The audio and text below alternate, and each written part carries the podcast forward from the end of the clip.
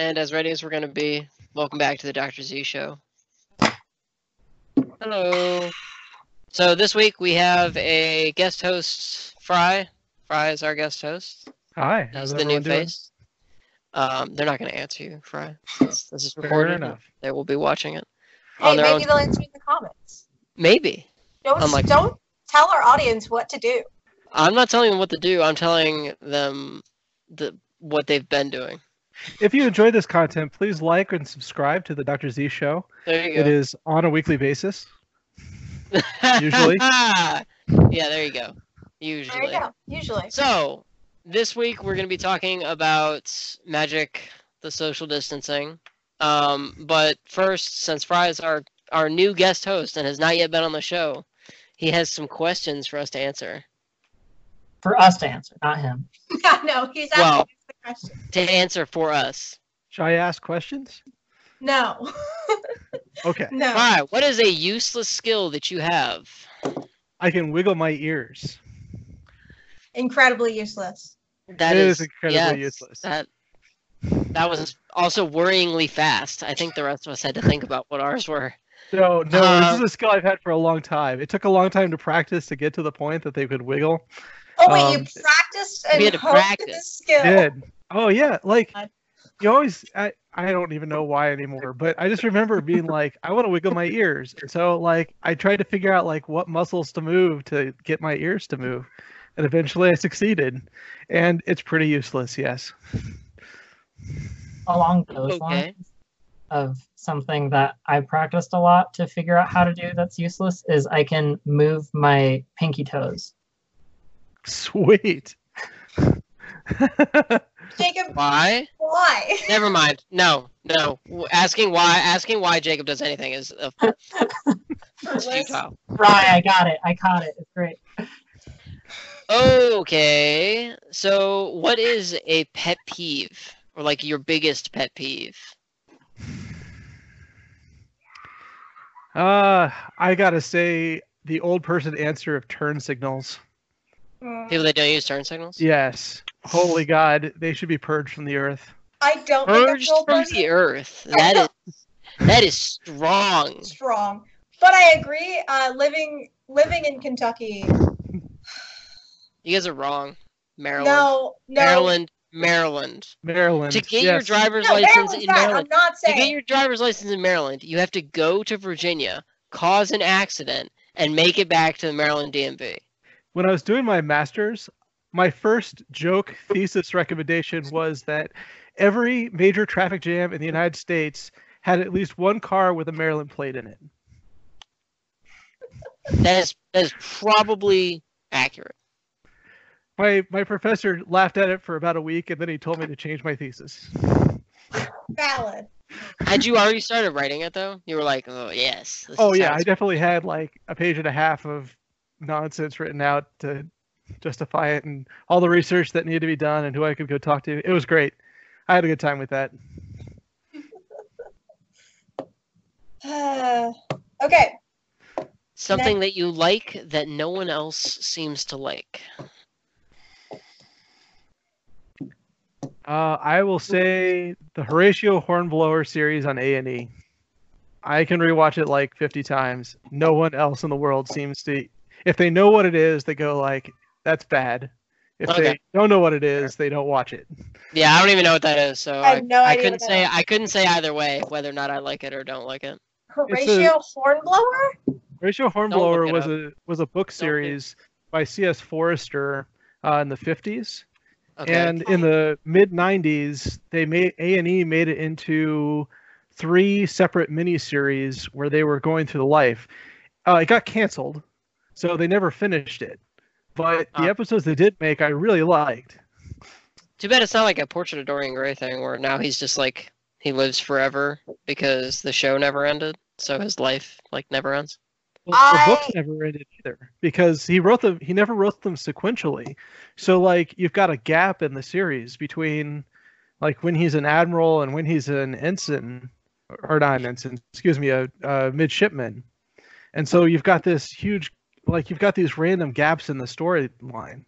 That's He didn't write like that a really poor choice. His nickname amongst his shipmates is Horny.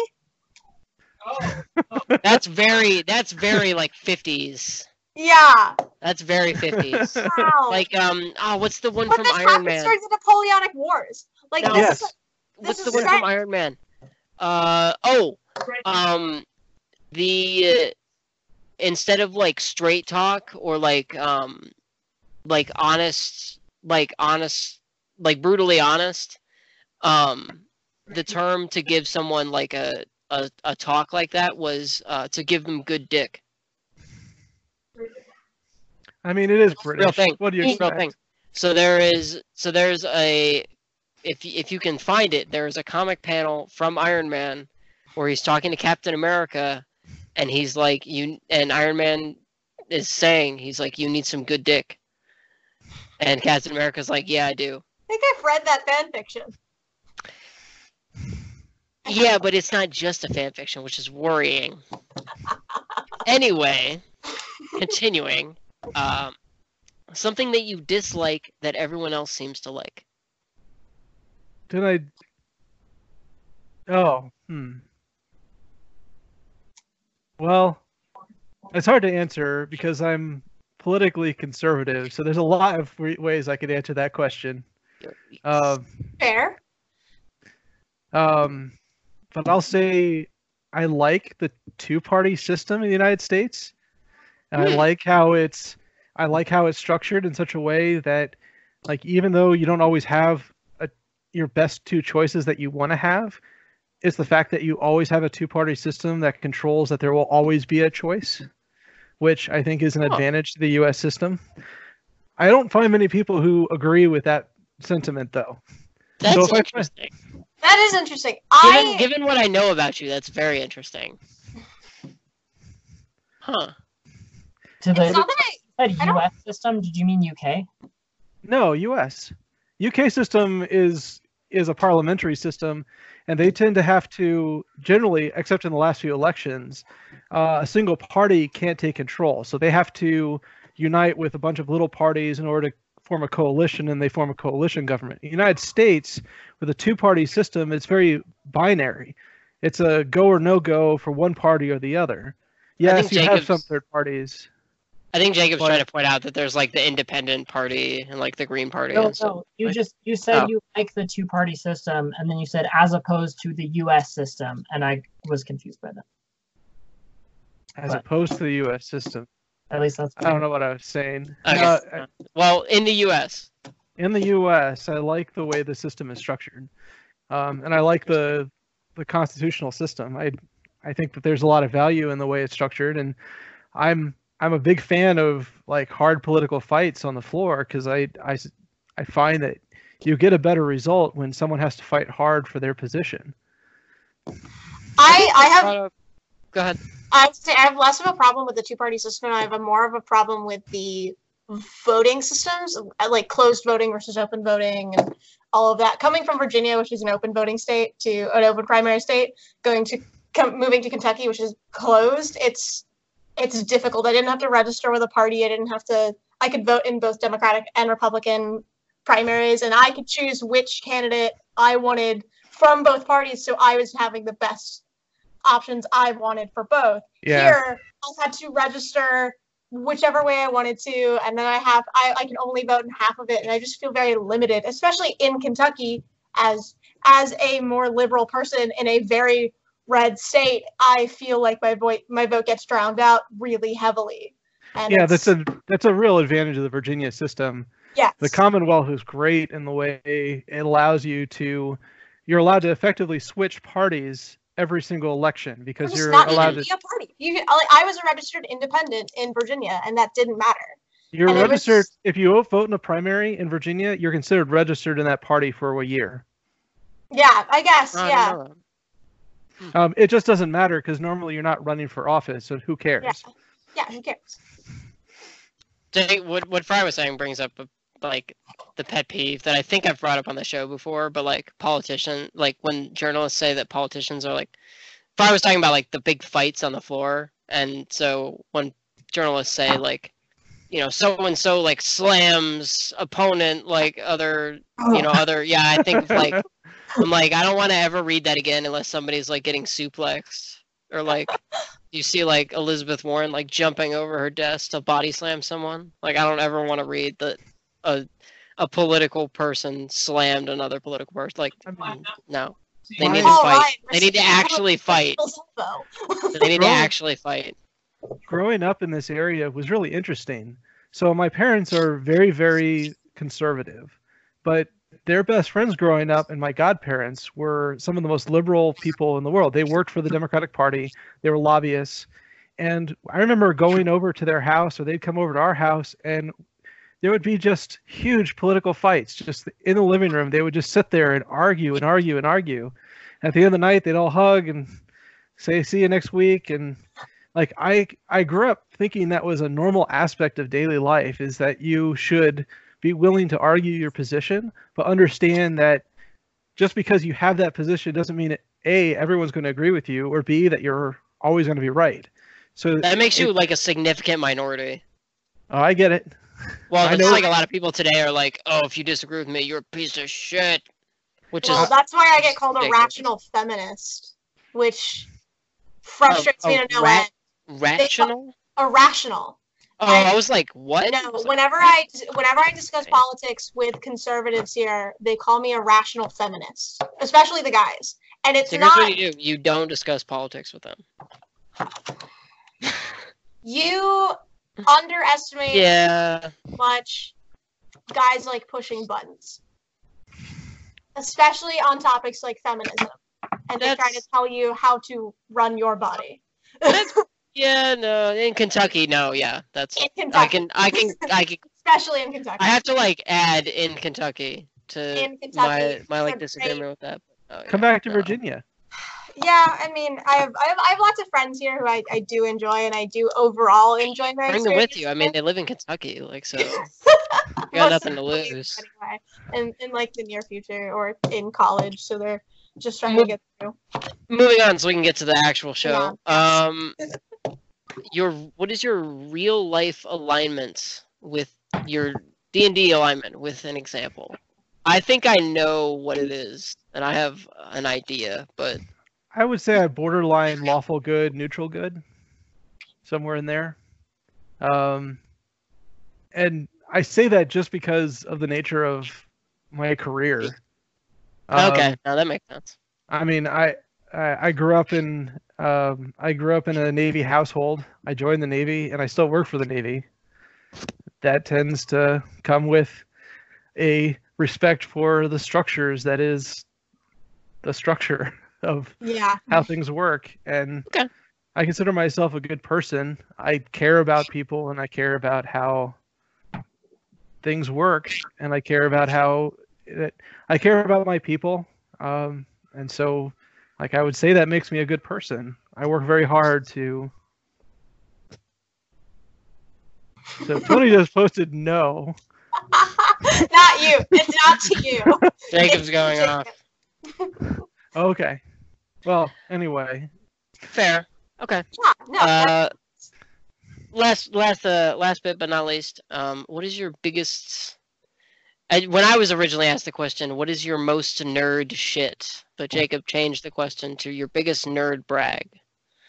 my And if it is the picture on the wall behind you, then so be it. But No, I'd say my biggest nerd brag uh, was uh, getting through one of the most intense Navy programs there was. I was a Navy nuke, but I was also um, a a like an elite Navy nuke. Uh, so Okay. we were on the design side. Um, we got special schooling, special training. Um, I got to work with some of the truly most intelligent people I've ever met in the world, which was incredible. The way you should think about it is like imagine you were being hired on to NASA and you're being trained by the people who developed the entire Apollo program from scratch. And those were the people who were teaching me when I was coming in through um, the Navy on the nuclear side. So the guys who invented nuclear reactors and the nuclear navy. yeah, wow. Like It it was an incredible experience. young engineers who are looking for a place to work, I highly recommend trying to get into a program like that. Um, I loved my time there. It's it was fantastic, but it's one of the most nerdy things I think I've ever done in my life. Like it's highly intensive, Yeah. high calculus, high math. You say that, and I'm like, I'm like processing everything you're saying, like based on what you're actually saying. But in the back of my head, there's just this little voice going, math, math, math, math, math, math, math, math, math. Holy hell! Yeah, there was it was a I uh it it tested the limits of my ability to learn. That's for sure. Okay, so it's like an Nuclear actual, it's like an engineering that. actual nerd thing. Oh yeah. I think Um, that's like the most actual nerd nerd answer we've ever had. It's a it's like a the the power school is like a is like its own master's program um, in specific design for the navy and it's taught by professors uh, actual professors who they bring in and actual scientists who have been working on this in some cases for 30 and 40 years i mean they're it's incredible Yeah. Oof. So on that note, that's all the questions we have uh, for our new guest host. So I have some other questions so that we're not uh, tangenting for seven centuries. Uh, so we're going to talk about Magic: The Social Distancing, uh, also known formally uh, the the game formerly known as Magic: The Gathering. Uh, but since we're still in apocalypse mode, we are we are Magic: The Social Distancing. So we'll go in this order based on uh, my screen, just so because I have the questions and you all are probably in different areas of your screen based on Probably. who's speaking to whom. Um, so we'll start with Jacob. We'll go to Brenna, and then we'll end. Well, we'll go to Fry, and then we'll end with myself. Um, how or why, Jacob, did you start playing Magic: The Gathering? my brother's friends mailed him, I think, some the Liliana versus Jace duel decks, Okay. and we played, and we were like, "This is fun." And then, uh, well, from there, my brother got a lot more into it um, for for a short amount of time because he had, you know, like Other hobbies. yeah, and he he also had the income too, and he he he realized after he built one of the most nasty decks in standard at the time, uh, in Magic Online, he was like, "Well, this is never going to end. I should get out while I can." Um, Right, because standard quit- is bonkers. yeah, so he, he quit. He quit after that, but then we, I don't remember exactly how we. I think I probably told you about it, and then I'm. I don't remember what the first like pack of cards or whatever I bought was. Oh no no no! The very first set of cards I ever bought was uh, I was at Walmart, and I bought a, a Knights versus the Goblins Knights Goblins. yeah, I bought the Knights versus Goblins duel decks, and I was like, "Oh, this is really cool." And then I'm just gonna throw. I'm just gonna throw my answer in here. I know I said I was gonna go last, but I'm just gonna throw my answer in here because we well we did a Magic episode that was a long time a long time ago, but it was just Jacob and I. So we've kind of already answered this first question. Um, but Jacob got me into it because he kept like we were, used to be like garbage humans at the time. We played League of Legends all the time. Um, and so he would be like, "Oh, like I can't play tonight. Like I'm going to play Magic." And finally, I was like, "Oh, what is this?"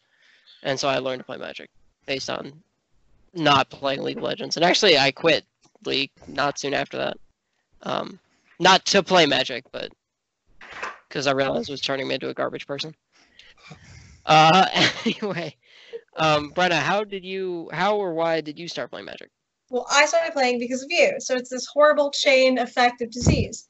Um, Well, Claire start, Claire plays now because of me, so I'm Yeah. just like infecting the earth with Magic, Yes, not no. with anything else I know of. no, I uh, uh, yeah, I started playing because of you and and and Jacob, and we all got into it. And uh, I took a hiatus when I moved to Kentucky uh, for like six months, and then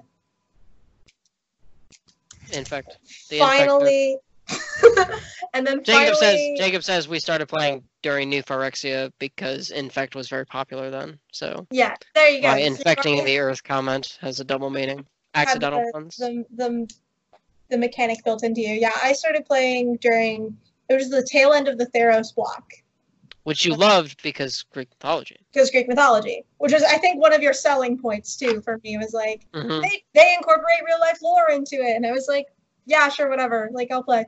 Um, you were in. You started playing in Born of the Gods, the Yeah. middle of the Theros, because I remember the content or the was it a draft?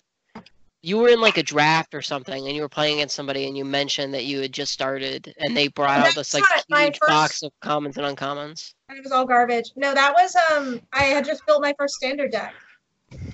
I that was Oh, when okay. I I worked with Tom and Tom and I built my first standard deck, Ah, which was Tom. mono white humans, uh, mono white human enchantments.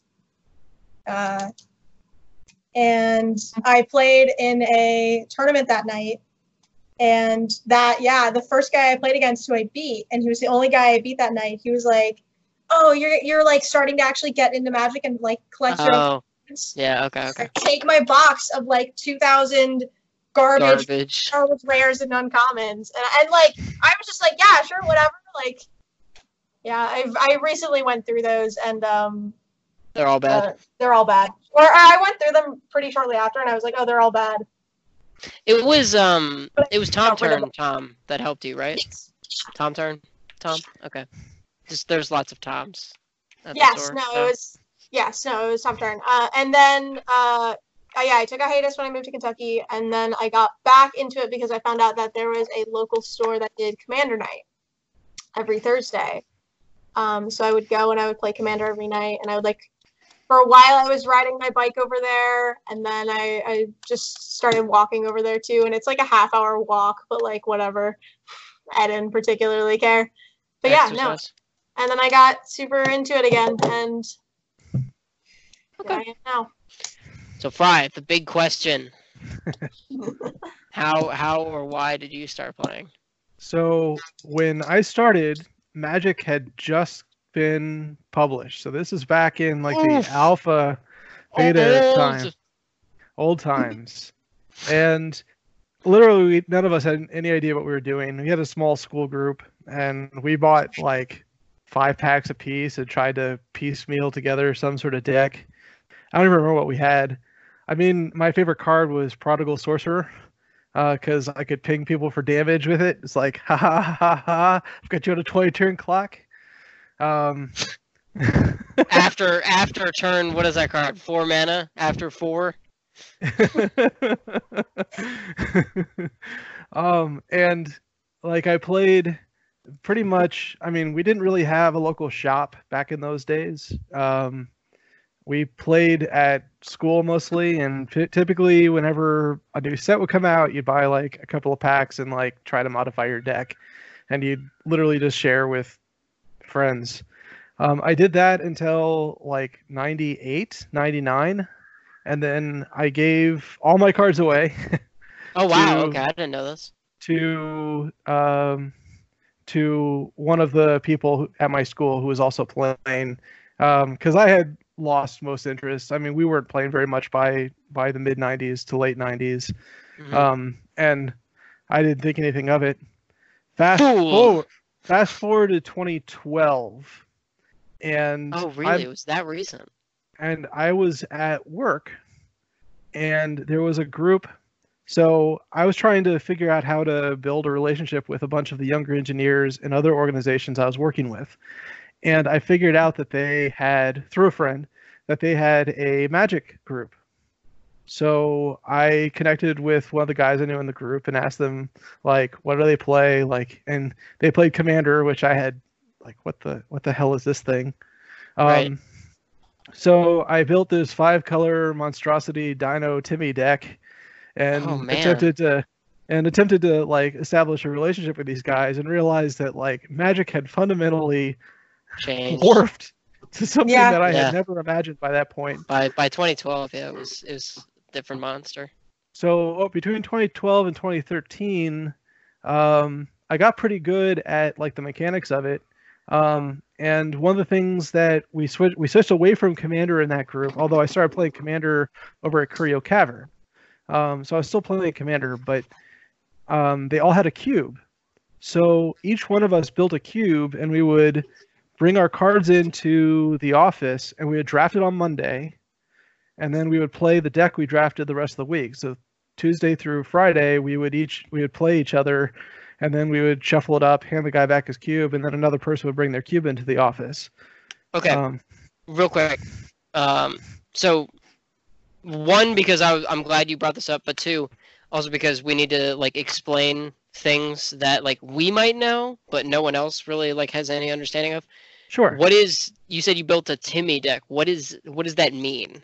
Like like I know what that Giant- means, and like you guys know what it means, but like giant to stompy explain. monster things that single focused attack, kill, rar, munch, Okay. munch.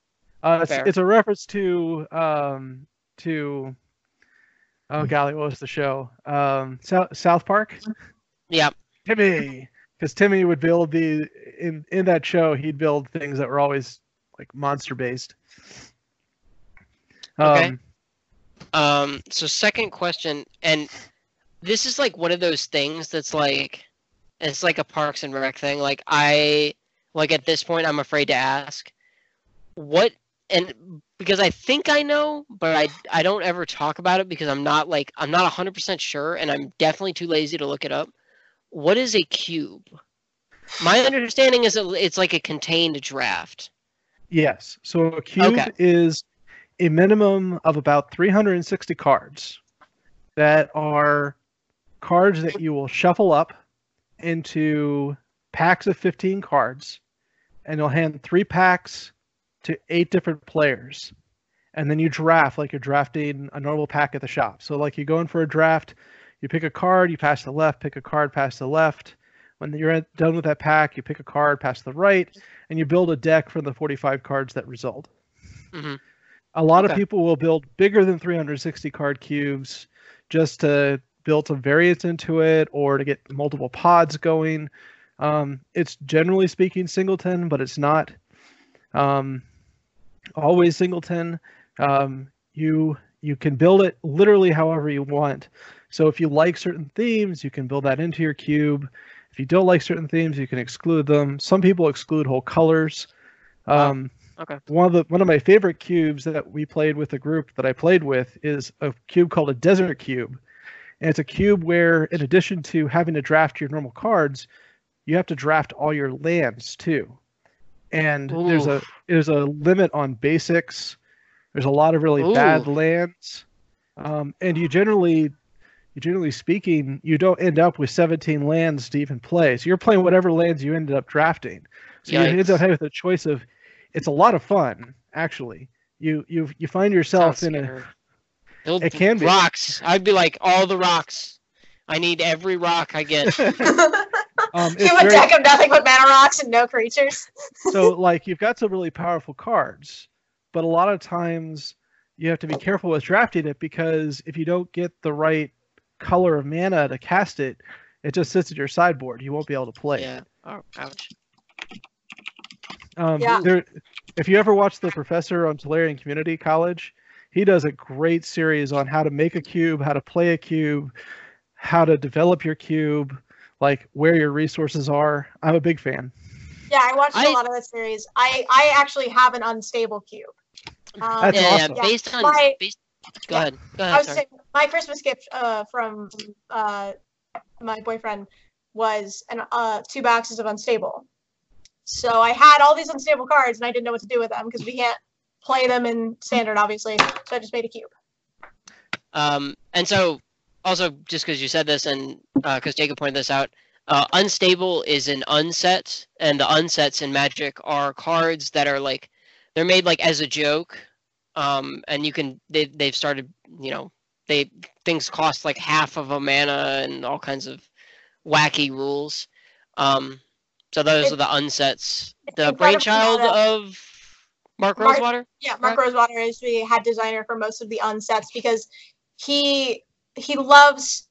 It's also his playground for new mechanics, which we can talk about once we get to the the new like because I know I think we want to talk Yeah. about the new bit. Augmented was a was something that came out of Unstable where you combine of two energy. cards.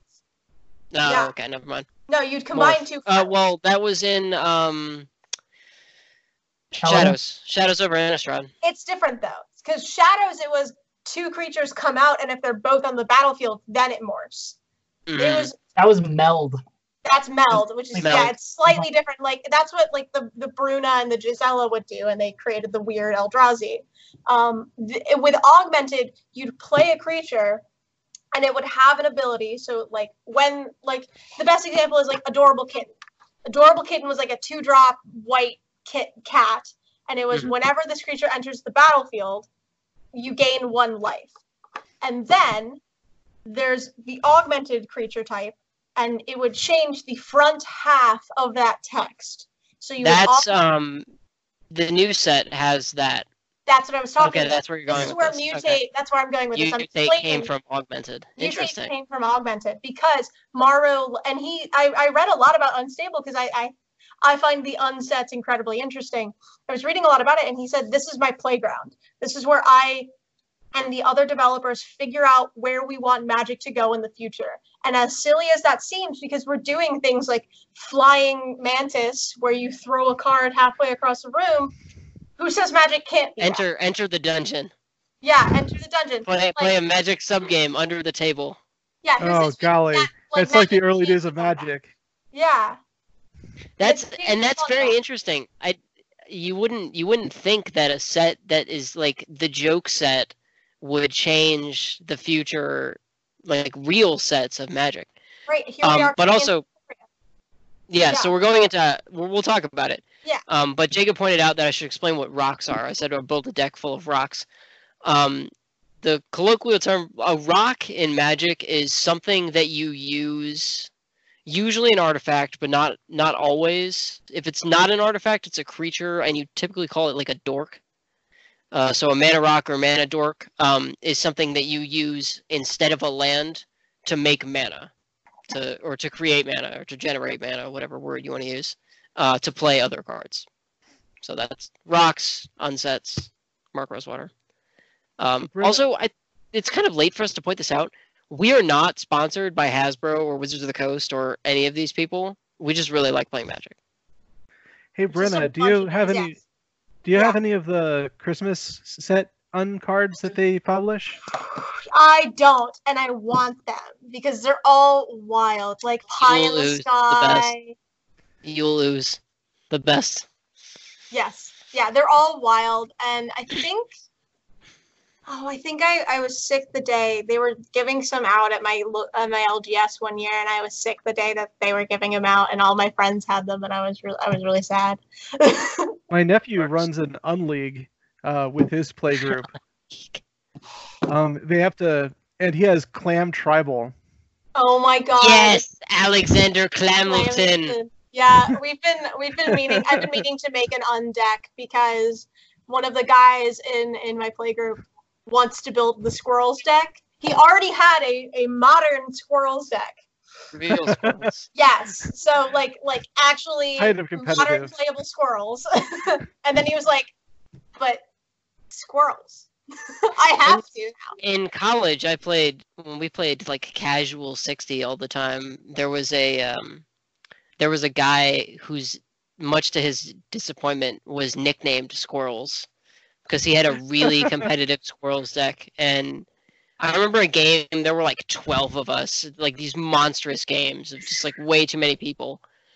And on one end of the table he was sitting, and on the other end of the table somebody else was sitting. And so this other person, Chris, stands up and he's like, "Hey, like I'm gonna attack you with these three creatures." And squirrel stands up and he's like, "All right, my biggest blocker is a a one million one million squirrel." And Chris sort of looks at him and is like, "Never mind." He sits back down. And he's like, "Oh no."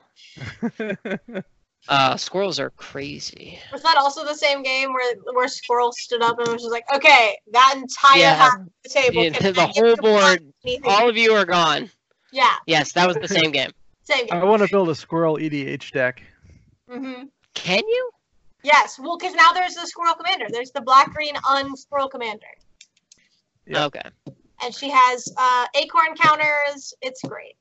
This will Yeah. be this will be pretty simple uh, for the next question. It'll be pretty simple to answer, I think, because we're already we're already all there. Uh, Jacob, what's your preferred formats? Actually, real quick, uh, um, I can explain the formats, and you guys can interrupt me when I'm wrong. Uh, standard is first format that you really think of when it comes to Magic, and that's the most recent three, Two, two. It's two now. Yeah. Okay, two years. the two most recent sets, or two, Two years. years. Two years. Yeah. So any cards that are two years or younger uh, can be placed into a 60 card deck. You can have up to four of the same card, uh, non not including basic lands, and you build a deck around that. And it's very expensive. People will argue with me till they're blue in the face about this, but they're wrong. It's a very expensive format to keep up with because If it's the brand new competitive. card. If you want to be competitive, it's the brand new cards that come out, which are always marked up, you know, because everyone's trying to get them to play their standard decks. And cards will, once they pass the two year mark, they're old. They're not available, you know, they're not worth anything in standard. And they usually are worth a lot less monetarily. So even if you're trading them in or trading them for the newer cards, they have a lot less worth. I don't like standard, in case that was unclear. Um, so standard, uh, modern. Am I missing one in between those? Pioneer. Uh, Pioneer. Uh, someone explain Pioneer. I'm not very good at explaining Pioneer. It's, a new format. It's oh. past eight years. Uh, it's Return to Ravnica forward. Okay, so Pioneer is standard, but eight years instead of two. Yes. Yes. Okay. Um, same rules No, apply. no, it doesn't- It's non-rotating. Oh, Yeah, it's everything forward from there. everything after Return of. oh, Okay, that's Yes. interesting. That's interesting. Okay. Yeah. Um, and modern. This it has the same rules in ban list as standard, correct or no? Yes, I believe. Okay. No. So the It does No. not. It has a different ban list. Oh, it okay does. for okay. for reference, a ban list. Um, usually they're controlled by wizards, except the ban list for commander, EDH, whatever Because you there is call it- no panel. Because For there's no right. It's not competitive. Uh, the ban list is cards that are not allowed to be put in your deck. Usually, it's because the cards are broken. They're too powerful, or they have like wild combos that the developers didn't foresee or didn't really look at or didn't think about when they were building the sets. Um, so ban lists like is usually uh, I think it's like 20 cards usually less than that. It, it tends to be pretty small and it, it changes. So Pioneer, uh, Modern, Fry. Do you want to explain Modern? I think you used to play Modern. Either that or you know a lot of people that play Modern. No, am I wrong? I mean, I know enough people who play modern, but modern is eighth eighth edition forward, uh, and of course they have their own ban list. Um, so it's generally it's speaking- old Pioneer. Yeah, y- yeah, and I, and it's it's also an expensive format. I would I would argue it's more expensive than standard. Honestly, Well, because some of the cards that are one-time considered expense. Right, That's it is a a one-time one-time expense. Yeah. expense. Um, so before I before I start throwing a bunch more jargon out, a staple is a card that is in a format. So you would say it's a standard staple or a modern staple or a commander staple, whatever. Um, a staple is a card in a format that's considered like, oh, you need this card, or like, it's like a oh, staple this food. card. Yeah, okay, a staple It's food. like a staple food. So bread is a staple food, unless Right. you have a gluten allergy or you don't play Sol Ring. There, no? sure, Okay, a little Yeah. chuckle from Jacob. It was worth it. sure, yeah. Um, uh, and anyone that rock. plays Magic, I guess, will understand. Uh, so, um, modern is expensive, I think, because of modern staples. That's usually the big expense. Also, the older cards. The older a card is, typically, the less the the less copies of the card exist. I mean, The these are pieces of to find. cardboard, so they do wear and tear, and eventually, you know, go away, you know, cease to exist, get thrown out, whatever. I mean, let's be Um, honest. Modern wouldn't exist if Legacy didn't use reserve list cards. Yes. Okay, so you can explain Legacy then, since you brought it up. well, Legacy is a format that Um, it's one of two eternal formats, which means it goes back to the earliest days of Magic and uses some of the earliest days cards. Um, the other one being vintage. The distinction between vintage and legacy, there's more to it than this, but it's effectively the Power Nine cards. Power Nine are the specific cards that are just so powerful that they are banned in every other format except for vintage, and those are the the mox the the five moxes, um, timetwister, uh, Ancestral Walk. I have them Recall? pulled up. Yeah, it's Ancestral Recall. Ancestral Recall, Timetwister, Time White, uh, Time. So sorry, Time Mox. Walk, yeah, time walk. and then Black Lotus, Yep. And all the Moxes. and then And- all five moxes for each color. And the theme there is blue or very fast mana, and those are vintage and legacy are very fast formats, generally speaking. Um, like Turn turn, turn two, three, turn, turn four. two, turn three, game is over and the game has been won. And they're very expensive. I think an expensive legacy deck is on the order of twenty to twenty five thousand dollars. Vintage deck, you're looking at like fifty thousand or more. Jesus Christ.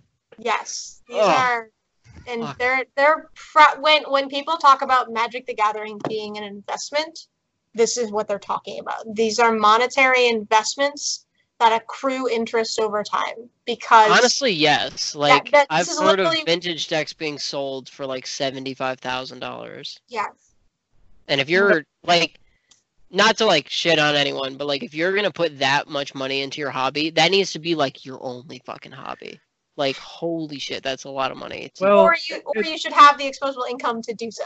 Like, and let's be perfectly blunt here. Legacy and vintage are more or less dead because no one can afford to come into those formats, and the people who play them are getting smaller and into, are becoming smaller and smaller groups. and they're that's holding wha- on to their cards too, so they're harder to acquire cards as well. Right. And not if- just because people of who don't- their yeah. you know age. And if for Yeah. people who don't know who the reserve list is, the reserve list is a group of cards that Wizards of the Coast, the company who makes the game, has promised they will never print another copy again. As a They've gone back on that a few times, though, haven't they? Mhm, They, they have. did they they had a weaker policy in the past and then sometime around 2010 That 2011 was they strengthened the policy. That was the first Masters reset, wasn't it? Mhm. um, and they they got in trouble because some people were complaining that they were putting things in from the vaults that were considered reserve list cards. They said, Mhm, "Well, we have a practice that says if this is a promo card, we can consider these promo cards." And eventually, they internally decided, "All right, we're going to shore up what the reserve list is again," and now and they shortened the list, but then they made They made took it Mana Crypt off the list. They, They took took- Mana Crypt off the that's right. list. and then they took and then they took what was left and made it a hard stop they would never do it again and Mhm. that was the birth of mtg finance when you had people who were buying up as many copies that were in the market and then selling them for five to ten times the value and so the price went from so if you go back to like 2004 you could get uh, any of the dual lands for $20 or less Yeah. today today if you want to get an underground sea for example it's a $400 card Fuck. Your Yeah. cheapest- Fuck. Your cheapest dual land is hundred dollars. So you're no longer in a position where those cards are affordable to your average player. I have I mean, a I- few, but they've been pulled from packs. was And I lucky. remember like Wheel of Fortune. Wheel of Fortune was a oh, five dollar Oh, card. Yeah. Now it's ninety. You have how many copies of that card, Fry? more than I should, but most of them I bought when they were eight bucks. Yeah. Wheel of Yeah. Fortune.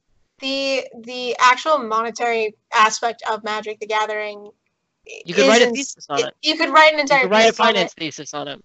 You genuinely like if you were going into economics and finance and like want a master's degree thesis that's your master's thesis right there and you could probably take it into a phd because that is how intense this is in, in the same way like we were talking about last episode where where uh the wow uh Oh yeah, the WoW plague being yeah, the uh, WoW plague is affecting the like actual study of pandemics and diseases.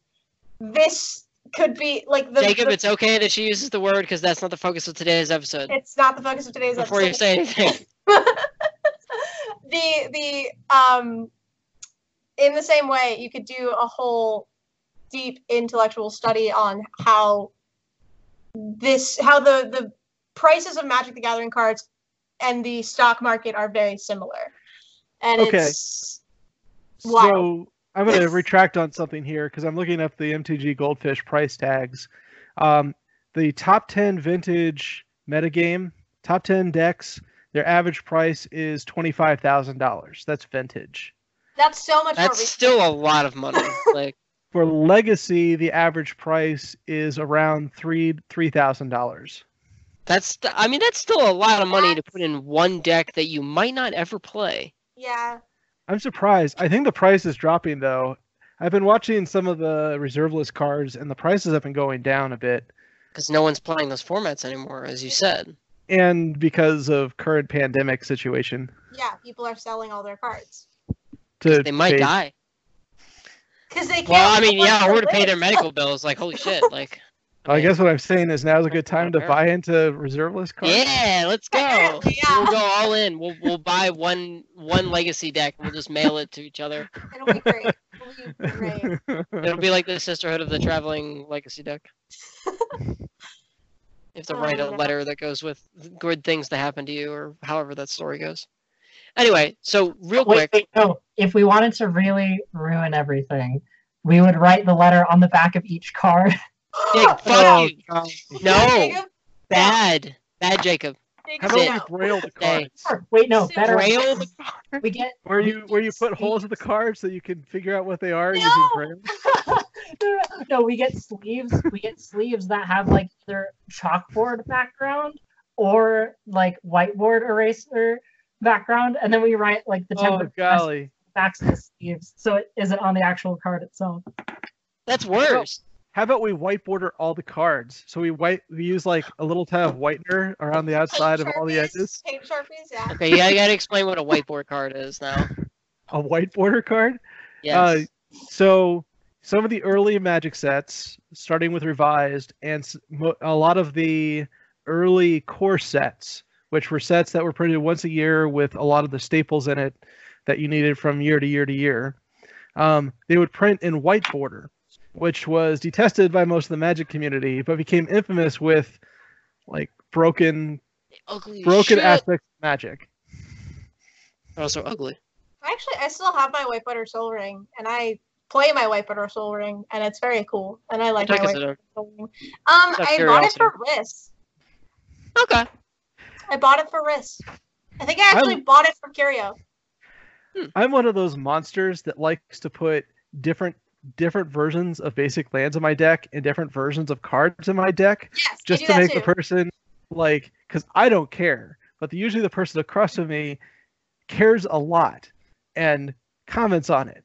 Knowing who the they're person across from you usually is, yes, that does not surprise me at all. I just want to appreciate and admire art of Magic the Gathering throughout all of its history. Jacob just uh, wants to watch the world burn. Jacob wants to watch the world burn. Okay, so real quick, uh, no explanation. What is your favorite for favorite? What is your favorite format in Magic, Jacob? Junk rares. Jacob, I will f- fucking punch you in the throat. What is your favorite format in Magic? Don't make me answer this question for you. Commander. Now you have to explain what a junk rare is. Junk. You're you are a junk rare. You're a junk rare, You're still calling him rare. Okay, so like but junk. every like every collectible card game, there's different rarity of cards in booster packs. There's Hey, that card is f- amazing. Don't you Uh, shit on Damnation. Card is wonderful. in like all trading card games in booster packs you have cards of different rarity you have cards that are more co- more commonly available and Commons, uncommons, rares. Get out of my face, the Liliana Veil. Commons, uncommons, rares, mythic rares are the rarity and Magic. and then from Black, black, silver, gold, and red. Yeah. So junk so when Wizards of the Coast prints a new set of cards, or you know any set of cards, there are going to be cards that are like better, you know, have more impact, uh, cost less mana, do more things, uh, affect the game more, help you win, whatever. Like the good rares, and those are the cards that we were talking about earlier that are a lot of money. So, junk are cards that are printed at rare, like for their Rarity. yeah for rarity and they're still less commonly available as there's you know the uh Frequency at which they're the- printed. yeah frequency with which they're printed is the same as the as all the other rares. rares yeah as all the good ones so the junk rares are worth like 10 cents 50 cents just a dollar. yeah just 'cause Bad. they're not they're not as impactful uh and i actually have a junk rare cube that is made of cards that are all worth like 12 cents or less and you have an entire junk rare entire cube? junk rare cube Hey man, don't cards don't worth bash 12 it. cents or less and they're all printed at rare value or like Am I the only person that does not have their own cube? Apparently, I guess so. So I need Card to get on this. I have a lot fun. of cards. Hey, listen up. Card Kingdom has a starter cube that is Yeah. awesome.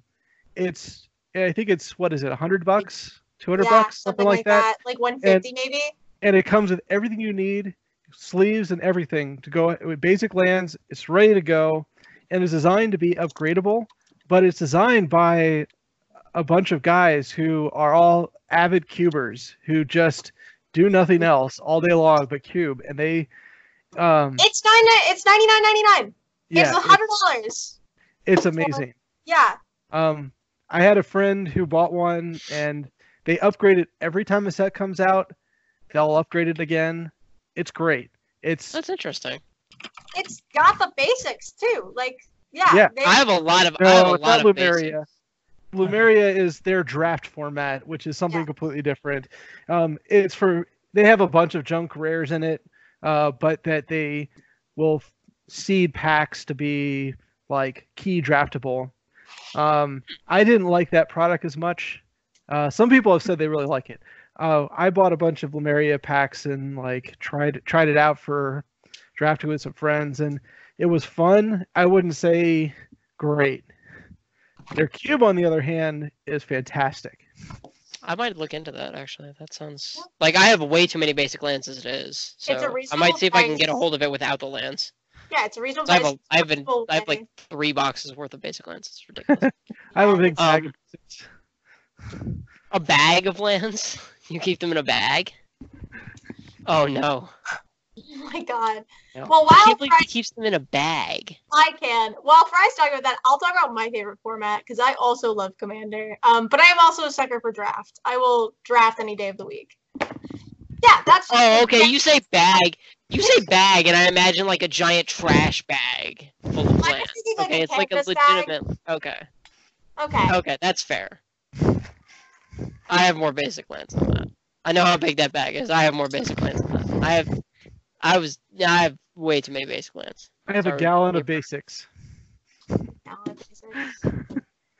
All right, so Brenna's favorite format is Commander, although she loves Draft. Fry, I know what it is, but Uh, it's it's a hard sell between Commander and and Cube. do you? Okay, so here's a question: Do you consider Cube its own format? Oh yeah, Yes, I would. most definitely. You consider it a format beyond Draft? Because I would, I would, I would foil it into Draft as the same format. I I wouldn't simply because it is it. You're tailoring the experience that you and the people with this cube have, right? So it it draft tends to play at a lower a lower power level because it due to the Okay, nature it, okay, that makes it's sense. less focused. But Mhm. with a cube, you can have everyone playing at a really high power level simply because the cards you're putting into your cube and the cards these people are drafting, even the like common lower cards, are powerful cards. Okay, Or they and all correct me if I'm wrong, but I think like like Jacob's cube. like correct me if cube. Correct me if I'm wrong, but Fry, your cube is like a relatively high power level based on some Yes, of the cards is. I know that you want for cube. Yeah, your your cube is is pretty pretty considerably high power level. I Oh, played yeah. a legacy cube once. Like, Oof. yeah, I was touching hundreds of dollars worth of cards, and it made me deeply uncomfortable. but they were like, Uh, "No, play this cube. It'll be fun." And I was like, mm, "Okay." Only because it's not usually there, and I have to ask, what's that card in the corner of your whiteboard? Oh, this this is just a card that I have randomly found. It's just Worthy Knight from uh, Thrones. It's actually not a bad card. Two two first strike for two. Uh, no, two two, uh, one white, one colorless, human knight. Uh, two two. Whenever you cast a knight spell, create a one one white uh, white human knight. Okay. And she's just got cool art. Oh, Worthy Knight. I'm thinking uh the M20 uh, Young Knight or something. Yeah, young knight. And I just put her there because she fits. Okay. I don't know.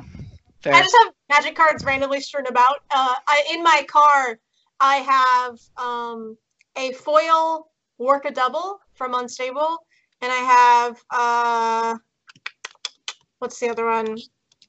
The Oh, fact I that you know what cards are floating around in your car is Yes, I pretty do. funny. Well, because. I put them there because Oh. I put the work a double there from when I was working a lot, and it was I got the card when I was working like sixty hours a week. So I was like, this is Fair.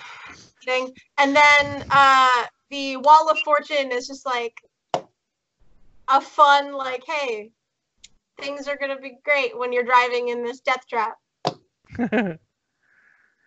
I have a foil Okay. animate library. Uh, Animate library is great. my favorite formats. I kept it because I won with it. it. Commander, because I like to build decks, and Commander, I, I, and I will argue, I'll fight you about this, but Commander decks are built at a. Yeah, Fry. Okay, you want me to get my bag? How, ma- how many deck? Actually, real talk. How many Commander decks do you have, Fry? 8, 9, 10, 11, 12. I have 15 decks. Ooh, okay, I have more than you. I have nine, Fun for the like dual color combinations. I'm sorry. 18. I have, yeah, I have all the leagues. So I have all the, except for Izzet, because I hate Izzet. So I have all the leagues and several tricolor decks. Um, I have a variety. I have some monocolor decks. I have two four yeah, I have a couple decks. monos. I have mostly most of them are three color. Um, my favorite being my Temur deck and my um, bug deck. Folks at home, those deck colors are Uh, red, green, blue, and green, blue, black. respectively. Um, okay. Uh, I would say Commander is my favorite format. Uh, I believe the decks in Commander are built at a, for lack of a better term, like a more intelligent level. Like you have to put a lot more thought into how you're going to build a deck, where there's only one copy of each card that isn't basic land, uh, in order for the cards to work together. Um, it depends it's on how just- competitive, but yeah, That's true. the That idea- is true. the idea is that you're trying to um, connect a theme using single versions of cards. So a lot of Yeah, times theme can building those themes. Infinity Stones, where you go infinite, or it can be pirates. Right. And a lot of Or- times, I love my pirates deck. Or ladies looking left. ladies looking left, man. Yeah, that's a great deck. Tony, how Well, have you ladies never seen this deck? I, That's an I know what that deck. is. I know what that is, but like, It's a weirdly good deck. it's it's a weirdly good deck. My And arm then is a the T-Rex. mimeoplasm a lady? because it's My- looking both Mimeoplasm. Is a lady. Because it's looking both directions. There's a I'm really good video about a chair tribal deck where it has a Togatog as the commander, and then all of the cards in the deck have someone sitting in a chair.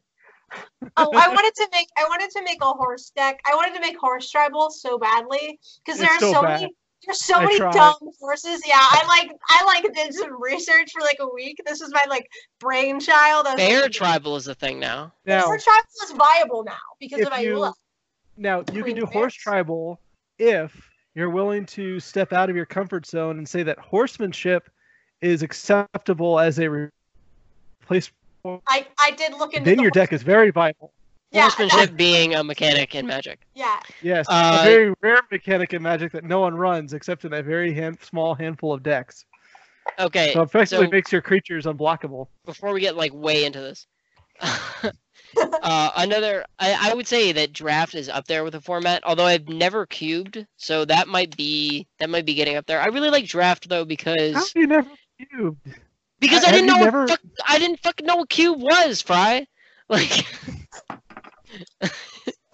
people like, hey, you want to come to my cube? I'm like, what does that mean? They're like, oh, you should cube with me. I'm like, I don't know what that means. Like, don't tell me to come do this. Like, it could be drugs for all I know. Like, I don't know what you're talking about. Come cube with me, bro. Like, what? I've asked you also, and Jacob's brother-in-law, who's like, "Oh, hey, you want to join my cube?" And I'm like, "What is cube?" And they're like, "Oh, you gotta try it." Like, no, like what? tell me what it is first. Like, I don't know what that means. Like, Thousands, thousands of children are dying from from from cubes. teenagers assassination dying Every day. Corrupted cubes. Uh, that reminds me of the U2 joke or whatever. They're playing in Scotland, and the lead singer like claps his hands. He's like, "Every time I clap my hands, a child in Africa dies." And the audience members is like, "Stop fucking clapping your hands." oh, Bono. but I love I love draft because it puts everyone on the same and and I I will assume based on what I know, which is limited, obviously, that cube is like this. Shut up, you. But um, draft puts everyone on the same like power level. Like you can't you can't you can be better. Uh, and I think I know what Fry's like hemming and hawing about because you can be better at building a deck than someone else who might be like better at Magic. Like you know what is better at Magic, but like you could be better at deck building than you are at actually playing Magic.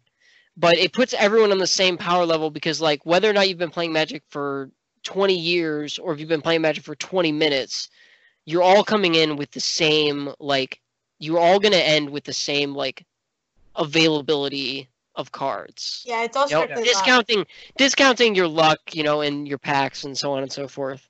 But like you you have the same availability of cards. Like you haven't been collecting cards for 20 years and your deck is like 80 million dollars or you haven't been collecting Yeah. cards for 20 minutes and your deck is worth $3. Point. I work- That's why I like I work draft. hard to balance the themes in all of my deck, all of my color pairs. So generally speaking, you design to two color pairs in a cube. So if you look at the two color pairs, you can really see what the theme is. Um, like I've got blue-white control for my theme in in the deck, and I've got red-black aristocrats, and I try to make sure that within those color pairs there's a balance between them. So if you get the perfect red black deck, it's as good as the perfect blue white deck when you pair them off against each other.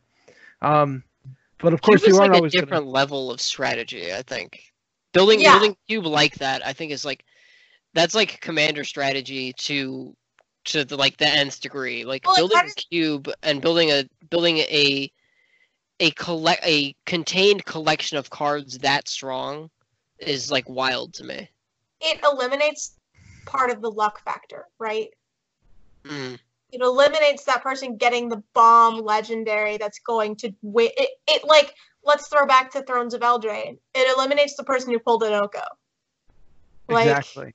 Fuck that card so much. It's so Oko stupid. is so good. It's so stupid. It's so stupid. I'm so angry about it. Don't. Ah, I'm so angry about it. It's so dumb. I mean, you should also be angry about Oko as a character because he's just a dick. Yeah, no, like, fucking. Why do you think it? Ah, uh, Speaking of draft and cube, uh, and just like power levels, I think that when you're when you're in a draft with booster packs, not a not a cube, like fresh booster packs that everyone has just opened, uh, one thing that can happen that's bad because that set of cards is not curated specifically to you know work together and ha- uh, and in grant- like yeah Except uh. Grant- Wizard, Wizards kind of tries, but they're not building a cube whenever they're building a new set. They're building a, a set not only around drafts, but around the other decks in standard at that time. Also thinking Now about- they're factoring in Commander, like yeah. A so little. yeah, a lot. I mean, I mean, I think a little have. because a little because they can't it- I think Commander is so large at this point, and Jacob, we'll come back to you, I promise.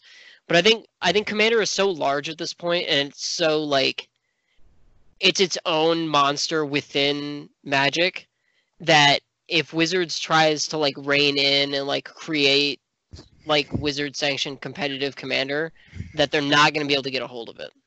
But they're trying to. They're at least encouraging people to play it. That's true. That's. That's that's really what they're taking into consideration. They're they're encouraging people to not only play their com- com- play competitively, but also have fun. If it's your turn, you can put your tangent arm down. Yeah. You don't you don't have to keep it up the whole time. Well, I'm keeping it up for Jacob. Okay. Well, So th- uh, there was someone said recently that Commander had outpaced Standard in terms Yes. of their moneymaker. someone like it- some random Like no, in some Magic- rando or okay. no, like You say someone, and I'm like, who are you talking about? I'm talking about. It was. I think it was a wizard employee who was talking to the professor. Is I don't remember the specific circumstances, but they were talking about like the economy of the game and where their focus is. And the reason why there's a extended focus to Commander now is because that's where they're selling the most products. That's Like, true. That's that's 100 percent true. Like they're selling packs, yes, but they're selling. But Singles. standard is not the standard is a set that is up there but it's not the set that's really bringing in the customer base i mean look at the fact that they've made this the year of commander as their theme for this Right. year Okay, Like, I didn't that's a- know that was my the point, theme this yes. year. But that's why they're knowing knowing what I know about the new set, that makes 100 percent sense. Mm-hmm. that's why they're doing two full sets of commanders this year for release it's not just one there's not just one commander 2020 set there's two so there's one in the spring and there's going to be one in september october time frame Good, because the one in September, October, I'm looking forward to, because none of the ones in spring excite me very much. Well, and, and there are so many high, aside, high point aside. there's so many high level developers now that also love Commander. That's true. Like including Mark Rosewater himself. Like he does he loves Commander, which is why there's also like now a push for more support for, like, Commander unset. Commander yeah, like stuff like that. Like they I don't know, there's more of a push for that. Anyway, i mean Jacob. i'm super excited i'm sorry no, you're fine. Yeah, let's get back to what Jacob was talking about. um, as a, a tangent, I really like Kalamax. That um, so anyways, uh, the issue that you can run into when you're building decks uh, in a draft with you know new booster packs instead of a cube is, and you could maybe run into this in a cube as well, but if two people are, are seeing cards that work well together and they're like, oh, I want Yeah. this Okay, I know where you're going. end up kind of splitting the availability of the cards that have synergy. Uh, So like if and then- if two people are trying to build red white or like Well the Yeah, best whatever, example of this was in to- when I started drafting in Shadows of Innistrad, werewolves. Everyone wanted to draft red green in werewolves. shadows? Yes, oh, because of Kord. Okay. because of Arlinn Kord, and because there were just a lot of good werewolves. Uh, I did not do that. I did Simic uh, card draw. That's because you're a monster. But, no, I had a lot of fun. Mardu Vampires, baby. Mardu Vampires. Mardu Vampires is also valuable. Mardu Yeah. Vampires is great. so uh, Markov but Manor. in a cube, in I like ideally in a cube, the the cards are cr- the card list is curated in such a way that everyone can build a good deck instead of you know people ending up with like Junk decks. yeah or the one person ending up with a deck that is just stomp going to stomp everyone and that's why there's a lot of uh, there's a lot of skill involved in draft with um, i mean there's skill involved in draft like cube draft but in normal draft there's the skill of paying attention to what cards are being picked by other people and like drafting out cards that you know other people are looking for because you've been seeing those cards kind of like disappear from the pool. Mm, Um, and so, that's interesting. yeah, That's like that uh, to me that that it and this is something that I, I know the three of you know him or at least know of him. Gearhart brought up to me once and at that point it, it sort of ceases to become card games and sort of becomes mind games. Mhm. Um but what Jacob's saying I think I think is the is the mind games within the card games. Like you have to know how other people are thinking about building their It- draft. it brings the social aspect of this card game back into the card game because i feel like and, and this is i think is why commander is also becoming more popular for so long commander and modern and a lot of those formats that are single that are like single player games where you're playing against another person people don't talk uh, when they play those games and if they do it's very quick conversations that have no like actual meaning because they're just trying to destroy you Commander's um, very social. Commander has to be a social format because you're playing against three other players, um, which we didn't actually explain what Commander was, by the way. Um, Oh shit, you're for right. how much we love Commander, no one Okay. said anything. I will explain Commander. Okay, I was gonna say real quick. I can explain it in about five sentences, but So Go ahead. Commander is a hundred card format. it's also called EDH. Sorry, EDH, point that uh, out. Elder EDH Dragon. Highlander. Um, Okay. and it is 100 cards singletons, uh, meaning that every card is individual, every card's different, and there's one or two, one card primarily that is your commander, which kind of they are one card that sits in a completely separate zone from your main deck, and you can cast that card at uh, any time that you can cast that spell. Um, and it's a creature, a legendary Has to be a creature. legendary creature. It has to be a legendary creature that, um, or a planeswalker. There are a couple planeswalkers that say this planeswalker This card can be your command. Um, and they kind of set the tone for your deck. So they set the colors that the Why? the colors that the creature is determine what colors can be in your deck. Other colors can be in your deck. Um, so that's kind of the general rundown of Commander. And then Brawl is very similar. Also, Brawl- commander, you can only have. Did you say you can only have one of each card? Singleton, Fry, why are you like this? Yeah, no, with um and similar with Brawl, Brawl is the 60 card version of this that is standard. Um so And then there is. Fuck, I can't. I have a. I have a deck and I can't even remember what it's called. Oathbreaker? Canadian Highlander. Oathbreaker. There's Oathbreaker. has sanctioned. Okay, whatever. Oathbreaker- Neither's commander. Neither's commander. Oathbreaker is you get a planeswalker Yeah. instead of instead of a legendary creature, Yeah, and you get a spell that also sits in the command zone, and it's 60 cards. I have Oathbreaker vampires, which I'm very and proud each of. time each time you, decoys. each time you cast the spell from the command zone, the next time it returns to the command zone, it costs two more to cast. Two more generic. Two more generic mana to cast. Unless you play Derevi, in which you can just activate her ability. Get out of my face. Get out of my face. You told me to buy that deck. Hey, you were like, "What deck should I buy?" And everyone, including me, was like Derevi. So you're not allowed to only blame me. And then, but you only blamed me for how bad the deck was until you realized how to play Magic, and then you started shitting on everyone with it. No one told me. How, Bird wizard. no one told me how to play Derevi. No one told me. You gonna learn wizard. today. Hey, have- that's I my also- bird wizard, isn't have it? two bird. I have two bird wizards. Uh, I have. I also have the Kykar deck. Um, there is part of me that does want to just build a bird wizard tribal deck, um, and just do birds and wizards. Um, like four Yeah. color birds and wizards. Okay, since Jacob has to leave real quick, um, favorite set, no explanation. Uh, Jacob, Hmm. You'll have to get back to me on that. fuck you, Jacob. Favorite Set? Brenna, Favorite set, no explanation. Kaladesh. Fry, Dragons of Tarkir. Okay. Original Innistrad block. Jake, we're back to you. Can I say a block? Yeah. Yeah, that's. I said Innistrad. Okay. Block. Okay. We all said blocks, actually. Yeah. Um, Khans. Yeah, Khans block. yeah. Close I want to say why, but I said no explanation. So Yeah. Close second is Ixalan for me, and that's that only happened once I started Because of D&D, I campaign. think. Yeah. That only Um, yeah. real quick, again, no explanation, but uh, first discussion, uh, no discussion.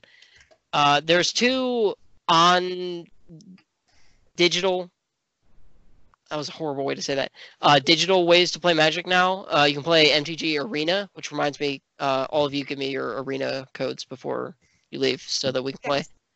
Um, MTG Arena, which is sanctioned, legal, whatever garbage you want to put in there. It's it's free. You can download it and play. Run by Wizards. run by Wizards. You can download it and play Magic digitally. It kind of bothers me that you have to have now an entirely new set of cards that are all just digital, but that's neither here nor there. There's also MTG Online, which I know a little about, but from what I know about it, is less appealing to me than uh, Arena. You have to spend money on the cards. Dumb. You don't have to spend money in in Arena. You have to spend money in uh, MTGO. Is uh, MTGO. So Okay. Uh, so on that note, uh, Jacob, Arena or online? As far as preferences? Yeah. The free the free aspect of Arena is awesome. Um MTGO can be it can be really cheap. Magic like the Gathering online. um Magic the Gathering Online is much, much cheaper than paper magic. And you can play it's you don't have to worry as much about card availability uh, at like your local game store or anything. Um, so there there's that, but I do not like the interface of Magic the Gathering Online. It's I think clunky. it's dumb. Uh, it's chunky. arena It's not good. Not even clunky. it's better. Okay. it's both. so, uh, Arena, Brenna, Arena. I'm interested to know what Fry thinks. Neither. I don't play either. Okay. I I would have said neither, but I'm I started really playing Arena like this morning. Um and I'm it's interesting. Like I'm not gonna I'm not gonna play it more than I play paper magic, but I'm gonna play it more than I play paper magic now while we're playing Magic the Distancing instead of Magic the Gathering. It's su- it, it supplements, right? Okay. Um, Jacob, before you have to go and before we uh, before we rock out today, do you have any real quick thoughts about the new set? We will probably reconvene either with or without Fry on another episode, or we'll make it the bit next episode and talk about the new set. Uh, but Jacob, do you have any like real quick thoughts? Mutate is a cool mechanic thematically. However, uh, mechanically for the just the way that magic is, uh, it is very underpowered. I could not. I I could not agree more. I've been thinking about how to put that into words. That's perfect. That's perfect. It, it it struggles with the enchantment problem where you load up all of your things onto one thing and then targeted removal removes that thing. Oof. Okay, so since Jacob before we had the worst possible discussion at the end of a Doctor Z episode, that is the best possible thing that we have said at the end of the Doctor Z episode. Episode. So with that, we're gonna end today's episode, and we will talk to you guys next time. Adios. Thanks for listening to the Dr. Z Show. If you have any questions or comments, you can reach us on Facebook or YouTube at The Dr. Z Show, through email at The Dr. Z Show at gmail.com, or on Twitter at The Dr. Z Show 1, the one like the number. And please leave a review, if possible, on whatever listening platform you use. Thank you.